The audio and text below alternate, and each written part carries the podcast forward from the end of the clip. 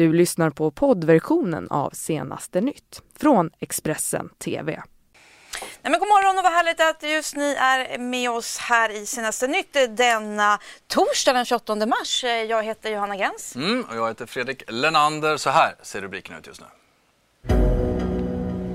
Ja, nej till alla Brexit-avtal. Theresa May meddelar att hon avgår om hennes avtal går igenom. Och aktieägarna kan idag ställa styrelsen till svars när Swedbank håller bolagsstämma efter misstankarna om penningtvätt. Och Halmstads största moské har regelbundet predikat våldsbejakande budskap. Säpo och kommunen oroar sig för radikalisering. Mm. Men vi ska börja med en nyhet som har, ja, vad ska man säga, gått varm under väldigt lång tid men som kanske eh, fick en eh, större eh, nyhet igår ska vi säga när det brittiska par parlamentet röstade eh, ner samtliga åtta eh, alternativ till eh, pre premiärministern Theresa Mays Brexit-avtal. Men två förslag fick fler röster än vad Mays avtal har fått, nämligen en andra folkomröstning och att vara kvar i en tullunion med EU. Och så här såg det ut när parlamentets talesperson John Bercow annonserade då resultatet från omröstningen där alltså samtliga förslag då nobbades. On motions relating to the United Kingdom's withdrawal from and future relationship with the European Union. In respect of Mr Barron's motion B, brackets no deal, The ayes were 160, the noes were 400. So the noes have it.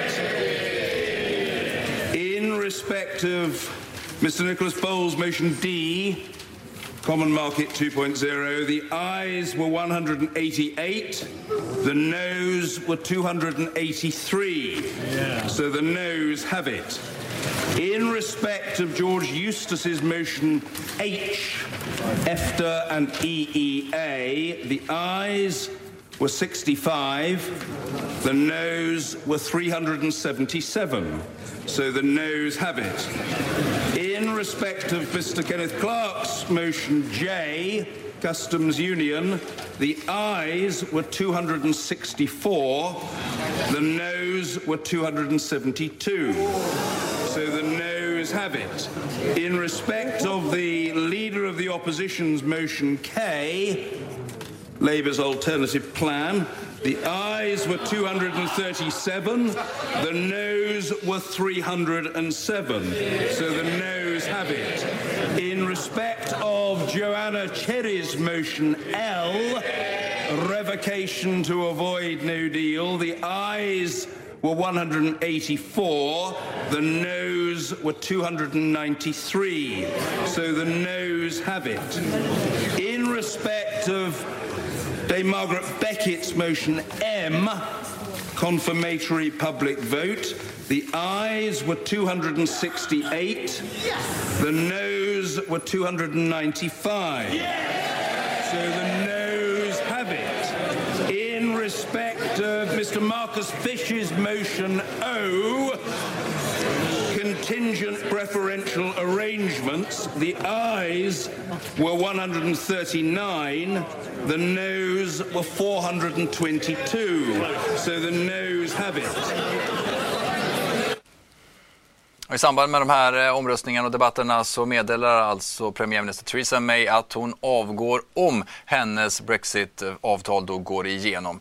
Dock är allt mycket osäkert och många tror att eh, gårdagens händelser ökar risken för en avtalslös Brexit. Om Theresa Mays avtal går igenom så lämnar ju Storbritannien 22 maj, men blir det en avtalslös Brexit, en hård Brexit, så sker den den 12 april. Mm, och EU-kommissionen de ser det som eh, dock allt mer troligt att eh, britterna lämnar EU utan ett avtal den 12 april. Och EU-minister Hans Dahlgren han höll med om detta när han intervjuades av DTVs Jon Åsberg. Hur stor är risken, tror du, att det blir en hård Brexit den 12 april? Det är en överhängande risk för detta. Det är bara ett par veckor dit och uh, vi har förberett oss för det här sedan förra sommaren faktiskt. Och nu är risken större än vad den var då. Det är uppenbart. Uh, vi behöver säkerställa att de här britterna som bor i Sverige att de får någorlunda jämförbara villkor också efter en hård Brexit. Liksom vi vill vara säkra på att de svenskar som bor och jobbar och studerar i Storbritannien får det. Och att vi kan hantera de situationer som uppstår till exempel i hamnarna våra där det plötsligt blir ju en tullgräns mellan EU och Storbritannien. Mm. Vi ska nu till eh, USA. Mm, två personer har där dödats efter att en gärningsman öppnat eld vid en korsning i nordöstra Seattle på ostkusten. En kvinna och en man avled i den skottlossningen. Två är också kritiskt skadade men polisen har gripit en misstänkt skytt. Och så då till eh, finansvärlden och eh, den stora ekonominyheten i Sverige igår. Ja men precis. Krisen i Swedbank, eh, storbanken, eh, eskalerade ju rejält under gårdagen. Bankens aktier rasade och förtroendet för ledningen är lågt här nu inför bolagsstämman idag. Ekobrottsmyndigheten meddelade att Swedbank utreds både för insiderbrott, eh, eller ska säga för insiderbrott och under kvällen så utökades eh, brottsmisstanken även till svindleri. Och enligt SVT har även en amerikansk finansmyndighet inlett utredning om vilseledande information i samband med att myndigheten krävde svar av Swedbank eh, om den ökända advokatbyrån Mossack Fonseca är en hel del journalister, även utländsk media som är på plats och många fotografer som också strömmat hit till Swedbanks huvudkontor i Sundbyberg efter att nyheten då kom att eh, Ekobrottsmyndigheten alltså genomför, eller har genomfört, ett tillslag här, en razzia alltså. Razzian som inletts av Ekobrottsmyndigheten handlar om att Swedbank misstänks för insiderbrott för att i förväg ha informerat de 15 största ägare om misstankar gällande penningstvätt i Baltikum som SVTs Uppdrag granskning publicerade den 20 februari.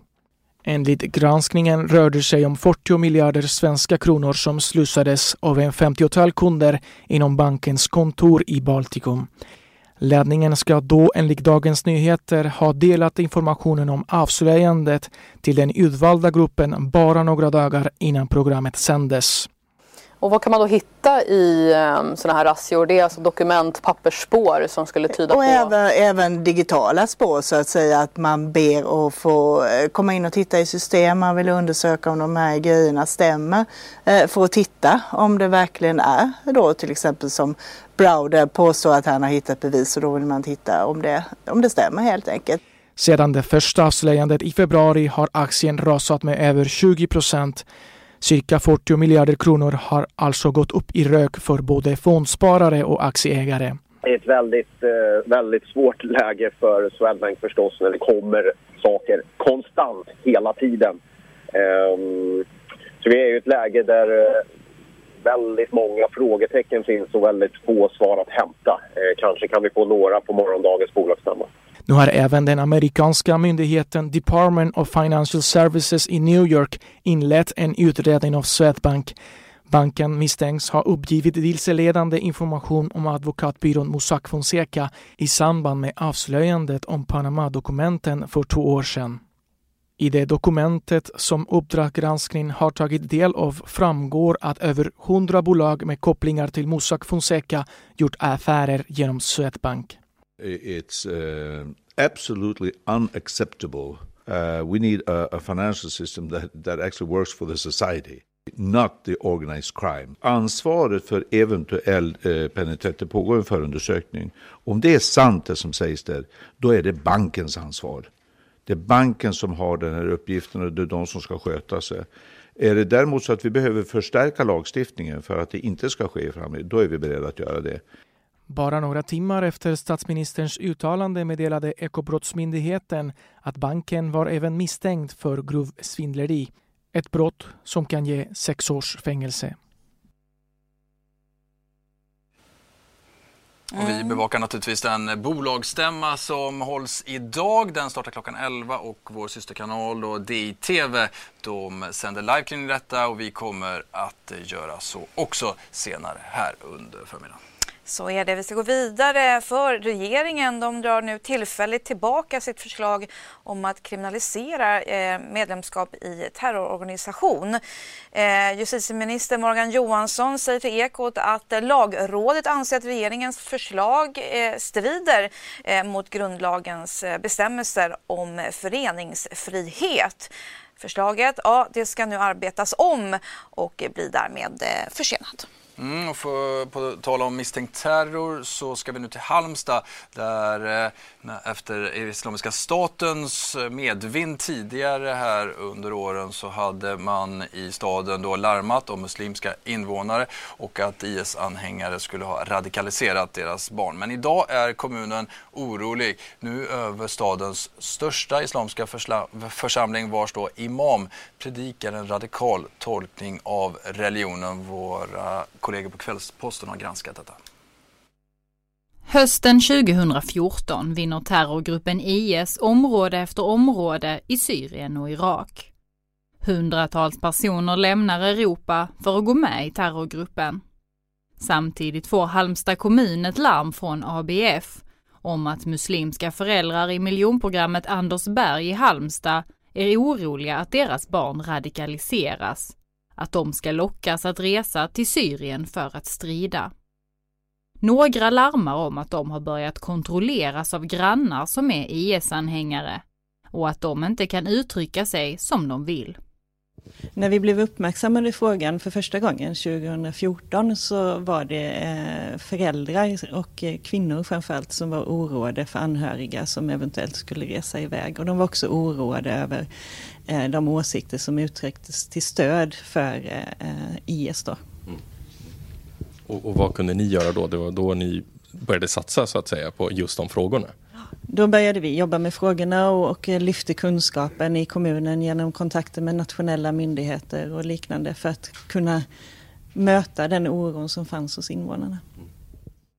En viktig del i kommunens arbete för att förebygga rekryteringen till IS och andra terrorgrupper har varit att mobilisera muslimska organisationer och moskéer. Men att samarbeta har inte alltid varit lätt. En källarmoské bedöms vara tillhåll för flera före detta kriminella som radikaliserats. Och den största församlingen, Islamiska barn och kulturföreningen, även kallad Halmstad moské, har inte visat något större intresse för att samarbeta. Den största församlingens imam har regelbundet predikat våldsbejakande budskap. Ahmed Suleiman, vanligen kallad Abu Muad, predikar en radikal form av salafism och har anlitats av moskén i flera år.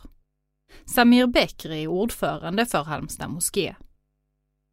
Jag vet inte faktiskt. Jag, jag har inte hört alltså något sånt om han. Men eh, vad, vad, vad, säger, vad, de, vad ni tycker om han, alltså vad han eh, pratar och så visar föreläsningar och så. Men mm. i Halmstad det har inte hänt. Ja, i Halmstad har vi inte sett faktiskt. Men han går runt, han är från Göteborg. Vi mm. brukar han eh, hjälpa oss på fredagar va, här. Annars han är inte fast imam här. Mm. Men det enda som vi har inte riktigt eh, moské för att vi kan ha en riktig imam här. Så därför vi köper den tjänsten från honom. Han kommer hit och hjälper oss. Ja. Men om han har något, någonting sånt när det gäller andra ställen och föreläser, då är det hans sak va. Eh, med anledning av de eh, uttalanden som eh, deras imam gjort tidigare så har vi lyft att vi har varit oroade. Och vad har ni fått för respons? De har uttryckt att de förstår vår oro men inte svarat mycket mer än så.